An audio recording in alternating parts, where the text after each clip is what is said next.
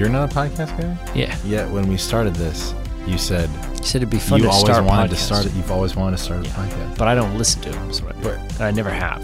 Occasionally, Then why would you want to start a podcast? Like, I just want to talk about the shit that I like. oh, okay. I don't care about other people's opinions. Gotta make them an offer you can't refuse. I'm gonna make me an offer I can't refuse. Hey, that was pretty good. He made me an offer I couldn't refuse.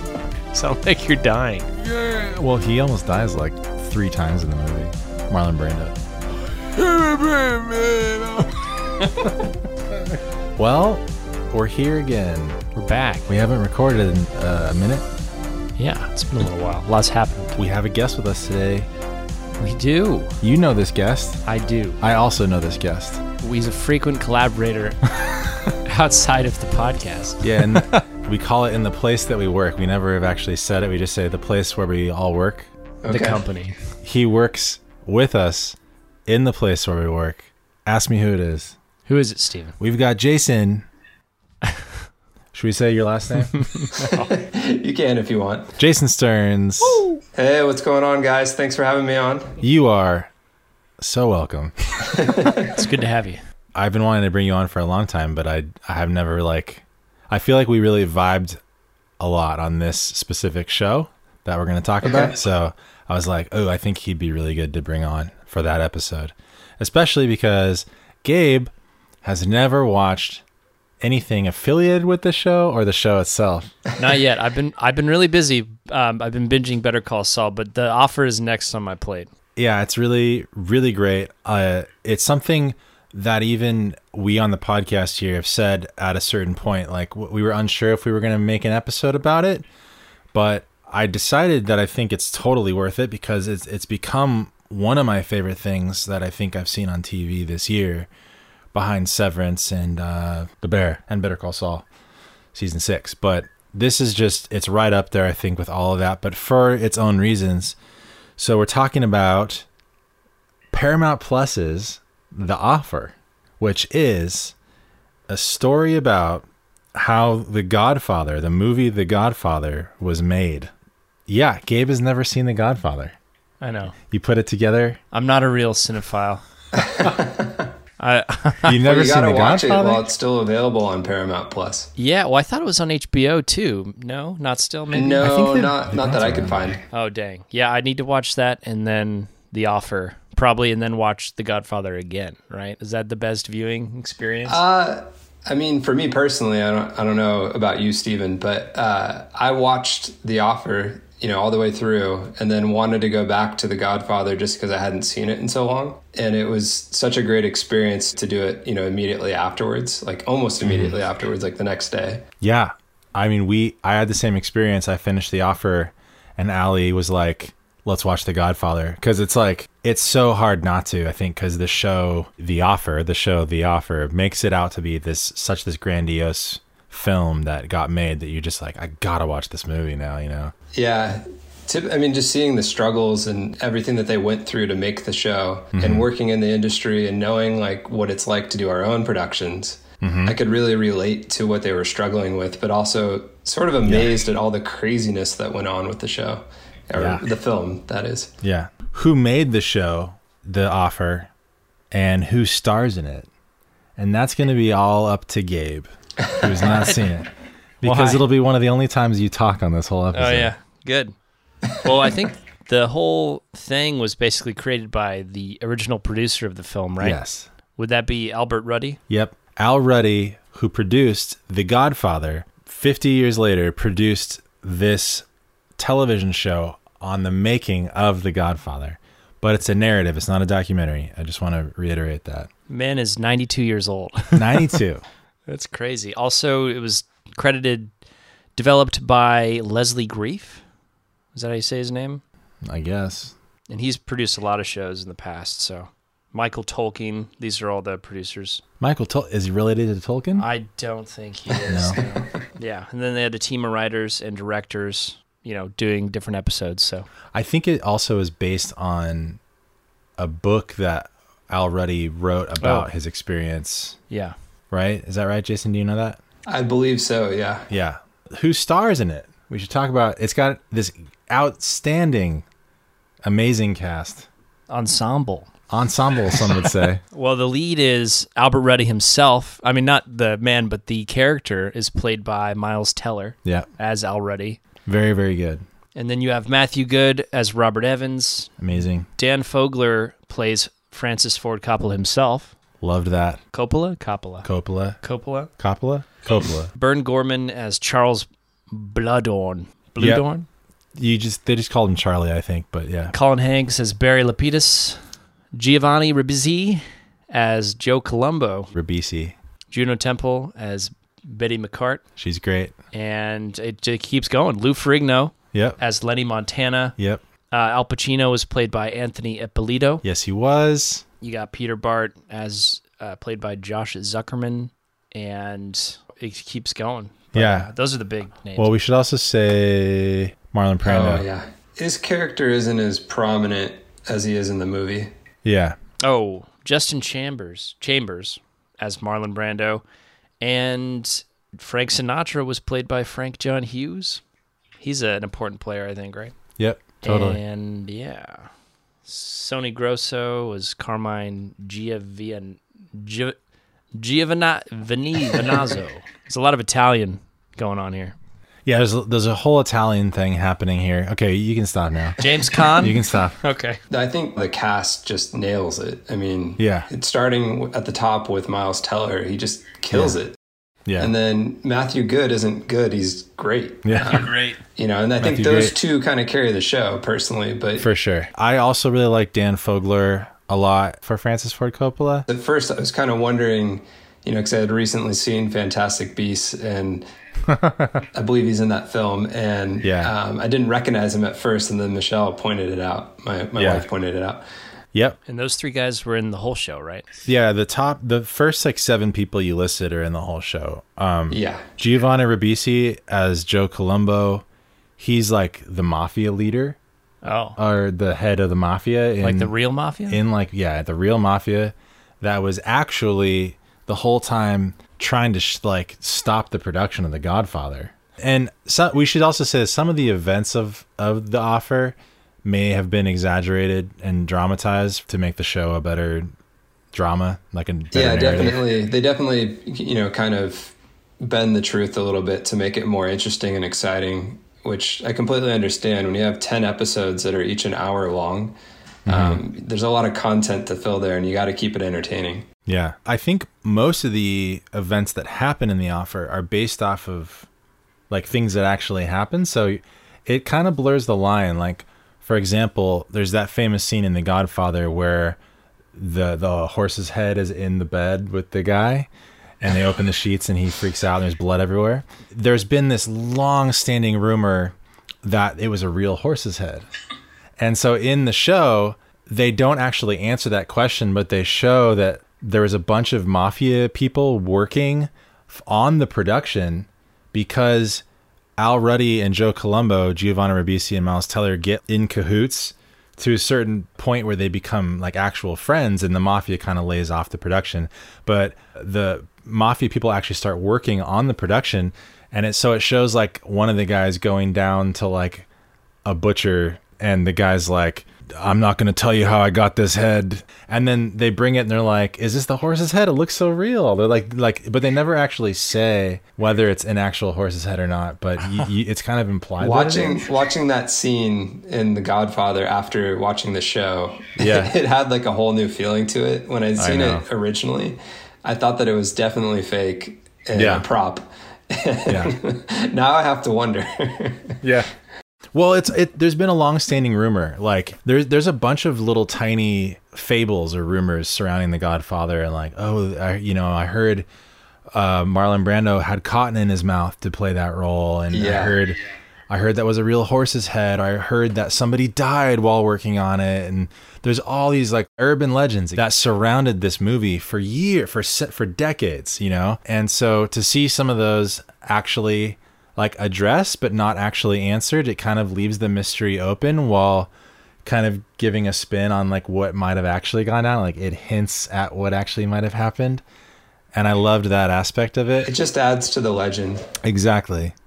it it increases it it enhances it and i think that's one of the coolest things about the show is that it for all intents and purposes it's a very very well made show that enhances your experience of this very very well made movie which we haven't even said yet but the godfather if you were to google like greatest movie of all time like the best movie ever made the godfather is usually at the top as number one or like around the top as number one And for good reason too. I mean, watching it again, you know, knowing that it's a 50 year old film, it's it's so timeless. It doesn't feel dated. Um, you know, mainly because it takes place in a different time period um, than when it was shot. But you know, it's it's so timeless. It's so epic. It doesn't even feel like a three hour movie, which they they sort of touch on in the show that Yeah. maybe that was too long for uh, a gangster film. To me, it just it it plays all the way through and it's it goes by fast and you kind of want more at the end. I agree. I even started watching Godfather 2. I need to dive back into that as well. I haven't Which I I- haven't gotten there yet, but I will soon. People even say Godfather 2 is like maybe also the greatest movie ever made, if and like rivaling The Godfather. I have my own feelings about that. I'm not gonna. I won't say anymore, but but um, I do love The Godfather as a film. I saw it for the first time when it came to theaters. Like a theater was playing like older films, and every Monday night they had like a throwback classic movie thing. And so I saw The Godfather for the first time in the theater, and it, it just blew my mind. I was like, "This is amazing." What a great experience. Yeah, it was awesome. Something that's interesting about The Offer that I don't know if you two have, have seen much of, but it's not critically acclaimed. You know, it's it's rated pretty low on, on Rotten Tomatoes. But if you go to fan reviews and you, you look at it, um, Right. you know, and you, you see what there's the ratings are there, and also on IMDb, it's rated really high amongst fans, Interesting. which is interesting. I don't know if it's because it, it went too far behind the curtain or or what. Yeah. I don't I don't know because I it didn't feel like they did. It Yeah. I feel like there was even more I wish that they would have answered. You know, I, I felt like it left me wanting even more. But it also the the show the whole time was engaging enough to to keep your attention and make you want to keep pressing play on the next episode. And it was like that throughout the whole show. It wasn't it wasn't ever a, a moment of meandering where I wasn't like gripped to the story, like waiting to see what happened next. Because the characters, like you were saying, are so well rounded because of the casting and how they nailed their characters.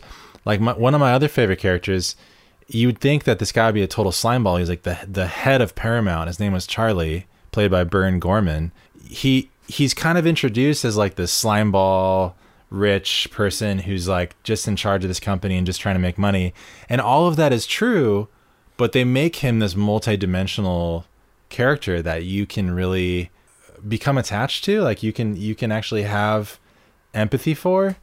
And I couldn't fully explain to you what it was specifically about that character, but I just loved that this character that a lot of times a lot of people they would villainize that person. They made every single character well rounded to the point where you could empathize with the motivations of their decisions, mm-hmm. much like the actual movie The Godfather, you know? Yeah, totally agree with that. I mean, it's they do such a great job of developing each character and, and giving you a reason to root for each one for different reasons.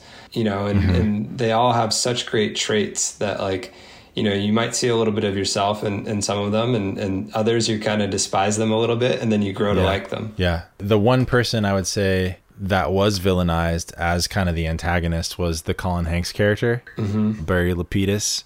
And even his character, like in the last episode, he has kind of like a more of like a well rounded redemption kind of thing. Yeah, that redeeming moment at the end is kind of nice. It really Yeah. ties the show together because uh, at first you sort of wonder why they created that character in the first place. Right. um, other than to just have like a, a antagonist that's going against the grain, so to speak. Mm-hmm. I think it's it's it's a nice like round off send off to the show and and sort of makes the thing come full circle. Totally.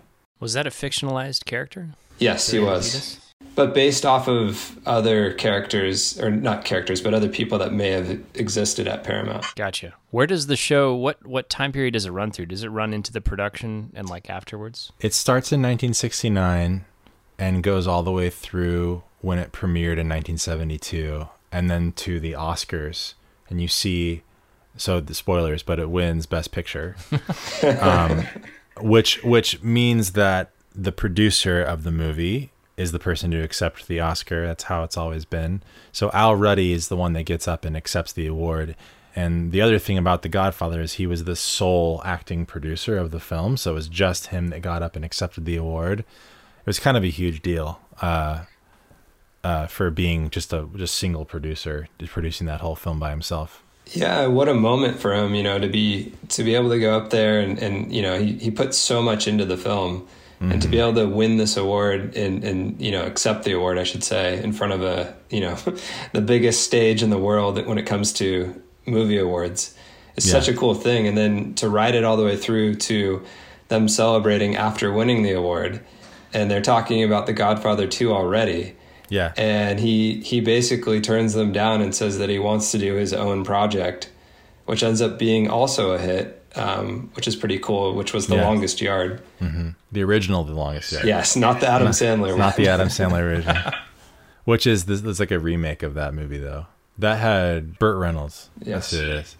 I almost said Burt Russell. I'm like, I'm, I'm mixing up Kurt Russell and Burt Reynolds. You're wrong. Yeah.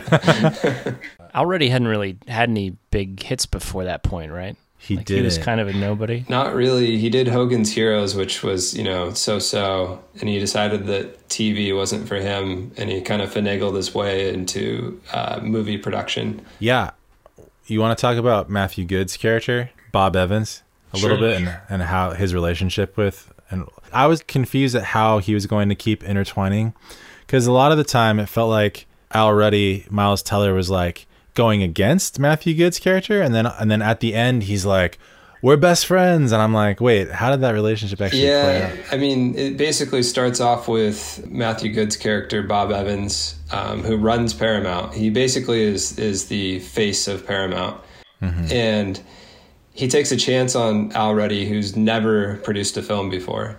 Mm-hmm. And it's it's a pretty big risk to take he produces a film, it sort of bombs, doesn't do well, and then he gets one more shot to produce another film, which ends up being The Godfather.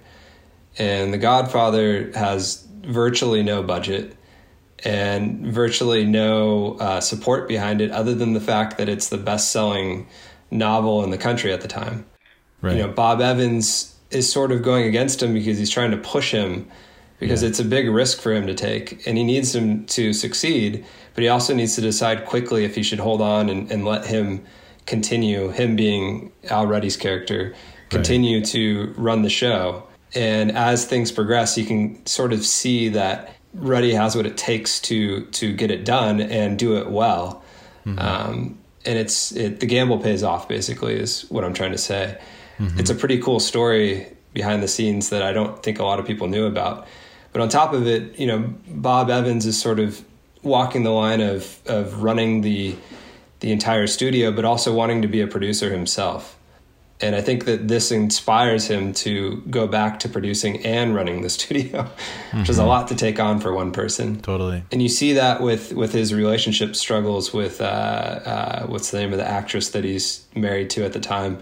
I forget her name off the top of my head. It wasn't Ali MacGraw, was it? I think it was. Yes, yes, it was. Meredith Garretson yeah, that relationship plays a huge part. That shocked me as well because he he seemed like the kind of person who who like might sleep around or like have kind of like a a high life yeah. style and and so well, he definitely puts on a, a, a front. And the cool thing that about um, Bob he Evans talks like is this he was an actor time. before he he ran Paramount. Oh, really? And so I think he's just playing a role of a guy that uh, knows what he's doing running a studio. At least that's the way, the way it's portrayed on the show. Yeah. Um, but it's interesting, interesting, that he, he was an actor that wasn't very successful and then he became a producer and, and runner of a studio. Yeah. Yeah. And they had to twist uh, Coppola's arm to do it, right? Is that uh, The way they put it in the show is Coppola needed the money. And so they Coppola, I think, only wants to write the the the script, but then, or maybe I have it backwards, but he wants to do one or the other, but he ends up doing both. Yeah, and you touched on this a little bit, but but kind of going off of what you said about Matthew Goode and being a producer, there was that random girlfriend that Al Ruddy had in like episode seven who shows up to set that one day and watches. Mm-hmm. And a- as she's leaving, she says, like, I think I know it is what you do. Like as a producer, you, you just kind of like get things done. Like you're like, That's they get I mean that's the way of putting it in the most simple form and, and I think Yeah. that's accurate is he's Yeah. he's a manager of people but he's also a manager of of things, you know. And there's obstacles that are always Yeah. in the way when you're when you're producing a film or a TV show Mm-hmm. or or what have you. And you have to get creative and it, you sort of see that in post production too with with people that edit films there'll be obstacles where they don't have the shot that they need but they find a way to make it work. Mm-hmm. And that's sort of true with with producing. Yeah, I just I feel like the producer's role is always undefined, like it's always kind of ambiguous, and so to hear it in the, those simple terms is something I've always kind of thought of as myself, like being a producer. Like I, I kind of just get things done and do what I have to do to like make this work, especially within the, the confines of the budget.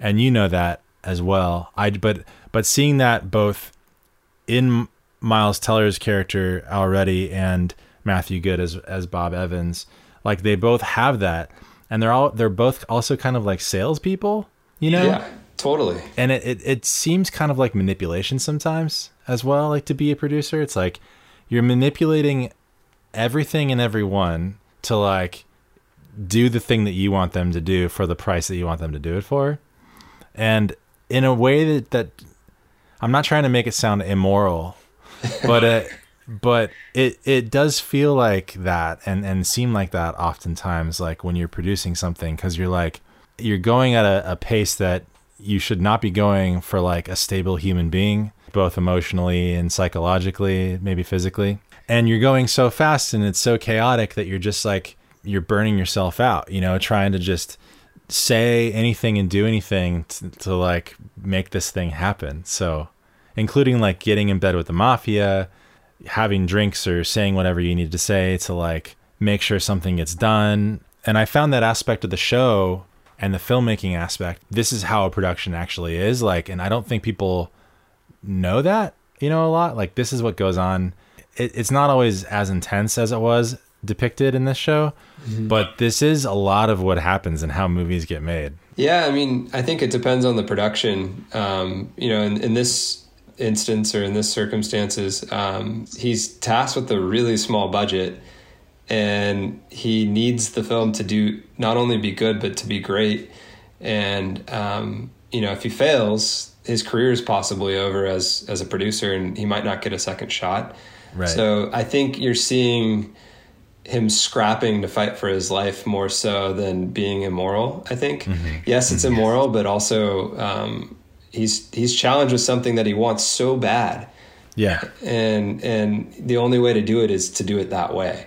right Um, you know, he could be honest with everybody and, and not get things done, or only get you know a C quality movie out of it, but then his career would be over.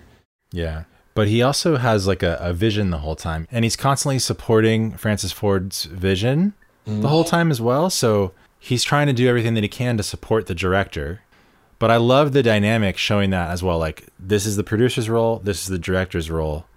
And the director's role is to kind of have this vision and, and attack it. And the producer's kind of like in support of that vision. Yeah, But it's also the producer's vision. You know what I mean? Yeah, I mean, the thing that's interesting about the relationship between uh, Ruddy and Coppola is I think Ruddy respects Coppola a lot to begin with, mm-hmm. you know, because mm-hmm. he's he's pretty well known at that point. Right. Um, and I think Coppola wants to respect Ruddy, but doesn't right away. It takes mm. you know it takes a little while for him to sort of prove himself. And there's a there's sort of a breaking point in the show where I can't recall what Coppola was asking for, but Ruddy basically says, "I'll get it done," mm-hmm. and he gets it done, and that sort of blew Coppola's mind. And Yeah. that begins the the sort of trust and bond where I think they Yes. they just care about each other, you know, and respect each other on a on a you know such a high level, and it Yeah. it sort of gets things going. Right. No, I know exactly what you're talking about. There, there's multiple times that Francis Ford Coppola comes to him and wants, needs something or wants something, and he has to go figure out how to do it. Yeah, And one of one of his biggest supports is uh, Juno Temple's character Betty. It would be very hard to talk about this show without talking about her. Yeah, definitely. She's a great character on the show. She's a wonderful character who really did all like most of those things because she did become a talent agent after this ended. But she essentially was was Al Ruddy's assistant the whole time, but she was more of like his closest confidant. She was getting some of the things done that he couldn't get done himself. She was his right hand person who basically had his back through everything, and without her, he would have been screwed. He even got, I mean, spoilers to the show, but he even gets fired at one point, and she's the one to That kind of him, yeah. save him, yeah, and bring him back. Yeah. After he like tells her like just fuck off and do whatever you want, like he's like mean to her because he's angry that he just got fired. She still sticks her neck out for him and and brings him back. And they have this like really good rapport, and the dynamic between them is so cool because it's it's out of like a mutual respect. And so you're seeing this woman in you know 1969, 1970 really thrive and and become this this very reputable individual. She's sort of like the seasoned producer that didn't get that title, you know, Yeah. because of the time period, probably, um, who Yeah. sort of takes him under, you know, her wing and and lays out how things are done and and is like Sure. the crutch for him the whole way there, you know, because without Yeah. her, he's he's screwed. He wouldn't know half the things that he knew. Yeah, I would argue that she was the other producer of the film alongside him, Yeah, and that she just didn't get the credit for it. But she, the, her role throughout the whole thing is just amazing. Like she's uh, Juno Temple, like as an actress, we know from Ted Lasso that she's she's super super great, a great actress. But this was such a cool role to see her in because her accent is different. Her whole disposition and the way that she carries herself and you know she, it, it's a period piece show. So she's like a completely different character than who she is in ted lasso. So that was really really cool to see and see that she's got some acting chops and played this role really really well. I, I really liked her a lot. Again every character has you know multi dimensions and super dynamic i couldn't really i didn't really like the person that they hired for al pacino what did, yeah, what did you it think was it was a little weird. I I think they went um, more for the look and Yeah. feel of him rather than like the sound. You know, because he doesn't sound anything like him. Right. Um, voice wise, you know, and it, it's interesting how they, they chose that. You know, they either chose a guy that sounds like a character or a guy that looks like the character, or Right. sometimes both. Yeah. Um, which I know is tough to do. You know, when people are famous actors that you're trying to portray. Yeah. The guy that played, played Brando sounded like exactly like sounded exactly like him, but looked nothing like him, in my opinion. um, but but he does a great job of, of Yeah. nailing the demeanor of him. You know, uh, I think he's he's been in a, no, a number of other TV shows. Michelle recognized him from I think uh, what was it like Grey's Anatomy or something like that. Oh, okay. Well, it's cool. It's cool to to see the backstory of him in the show, where Yeah. they talk about how his career is basically over, and they don't want to cast him, but they feel like he would be perfect for the role anyway. And so it takes a lot of convincing um, Mm-hmm. Yeah. to to get him cast, which is sort of funny, um, you know, because when they go to call his agent, his agent is like still acting like he's you know the greatest thing ever. Um, Yeah. and they sort of have to come to an agreement because they have mutual respect. Totally. I mean that that's another one of the the the lores surrounding the Godfather that like oh they didn't even want to hire uh, Al Pacino or Marlon Brando at the start and like it was that true? Was that reality or was it not? And so they kind of answer those questions by being like well the studio didn't but Al Ruddy did and, and Yeah, it's it's sort of funny because the show, in in simple terms, is about mutual respect between you know characters, um, and it happens a lot where there's two disagreeing parties and they sort of come to a middle ground where they realize that one's right or the other's right. Yeah. Yeah, another one was that like the Godfather, the there's a character in the Godfather who is like Frank Sinatra, but it's not Frank Sinatra. Yeah. But people have always said it's based off of Frank Sinatra, and they address that in this as well. Yeah, I uh, still think it's Sinatra. Yeah, it has it has to be. It literally has to be. Especially because when he shows up at the wedding, we're, we're talking about the Godfather now. yeah, When he shows up at the wedding, everyone starts starts swarming him and like is freaking out that he's there. And just the look that he has too. Yeah. You know, it, it's very Frank esque, and then he goes on to have a um, you know successful career in Vegas. Yep. He had mafia ties supposedly as well. You know, Yeah. in real life. So I think it totally is. I don't know if the stories are true in the show, um, where they bring up that Sinatra's pissed about that being based off of him. Um, I think that's true. It's true. it is true. Okay. I'm well. I'm I'm pretty sure that it's it's been proven to be true. Um, because because there's that famous there's another famous thing that Frank Sinatra shows up to wherever they were at in Vegas and like had it gotten a in a not a fisticuffs fight but like a verbal argument.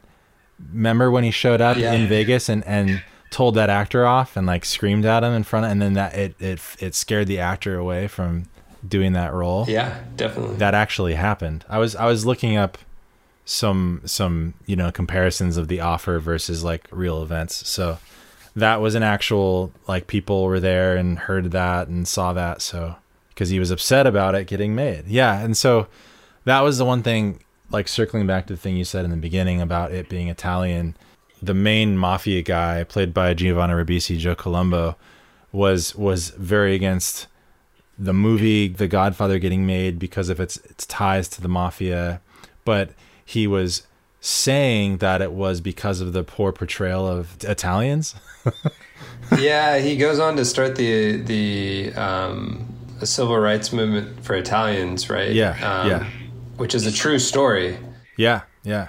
I feel like the offer is like this deep-seated mystery box that like we'll never actually know what happened because none of us can time travel and go see what it was like, you know, but it was such an awesome depiction of of filmmaking and specifically how the movie which is again considered one of the greatest movies of all time The Godfather was made and it it felt like it felt like the making of The Godfather in a way to like this movie that is super loved and adored around the world. And I think that's what made it so special.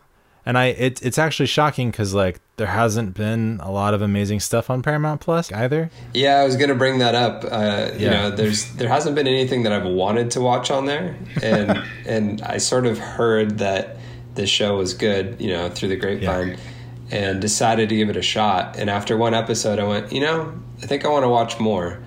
And Yeah. I kept saying that after each episode, so Yeah. it just kept drawing me back in. It's a great show about an amazing film, and I highly recommend watching both watches of it. them, and preferably in, in the order that I did it. But you could do it in either one, and I think it would still be great. Wasn't there a part three? Yeah. There is, but it's not as highly acclaimed as the first two. It came out 16 years later Oh, in 1990. So it was Godfather 1 came out in 72, Godfather 2 came out in 74.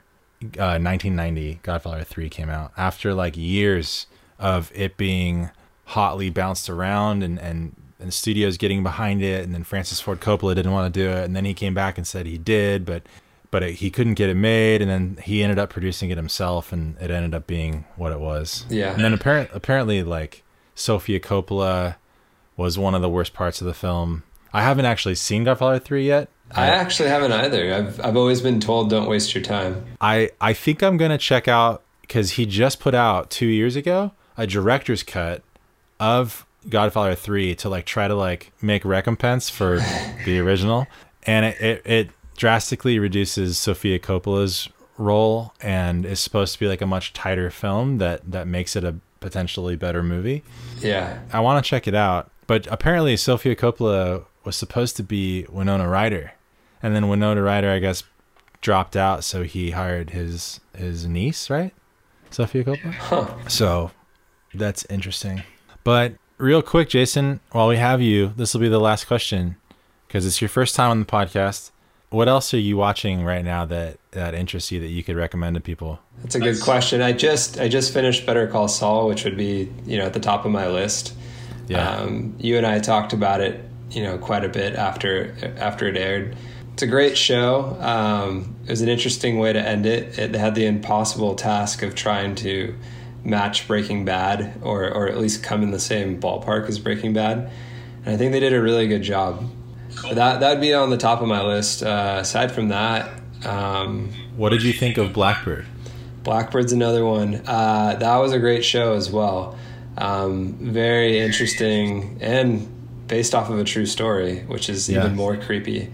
Um, I highly recommend that. The acting in that from the two lead actors is is quite great. I kind of said that like we're probably not going to cover Blackbird because the content is so crazy that like I don't know if I want to discuss it. Well, if you do, I'd be happy to come on and talk to you about it. Um, hey, there's there, maybe you can you can just talk the whole time and I'll just be nodding. we can talk about the psychology of it and and how it's sort of like a real life um, Mindhunter in a way, without the the FBI being involved. But well, the FBI is involved, but uh, that's another topic. But yeah, it's uh, it's interesting to see you know a creepy serial serial killer, Yeah. um, you know, in the mind of of one and how crazy they are and. Um, but also what horrible things they're capable of. Yep. I still have yet to watch the final episode because I'm like too scared to turn it on. Oh Yeah, man, the, the last one's the best. You Oh, gotta- okay. You definitely got to watch it, man. I mean, it, you've already seen the worst of it, in my opinion, in terms of, of you know, the psychological like horror Yeah. of, of what's being described and all that. Yeah. Yeah. Yeah, check it out. Okay. Jason, did you start House of the Dragon yet? Yeah. I did. I watched uh, that the other night. Did you did you like it? I did like it. Um, I got. I wasn't gonna watch it, but then I got excited because I saw that George R. R. Martin wrote a book, and HBO is following the book closely, Yeah. rather than you know going on their own limb here and and, It's a completed kind of, work. Uh, doing their own content, which uh, didn't go so well Yeah. with Yeah. with the original series. Um, so I have high hopes for it. I thought it was a solid first episode. Um, sure. And I'm excited to see where they go with it. I think it could be good. Well, thank you for coming on today. Yeah, thanks for having me on. We'll have to do it again sometime. I'm glad we got to talk about The Godfather before we hit our 200th episode. Because it's like we're like we're getting really close to our 200th. But here, here right at the end, we'll play maybe the the score from The Godfather because that would be rad.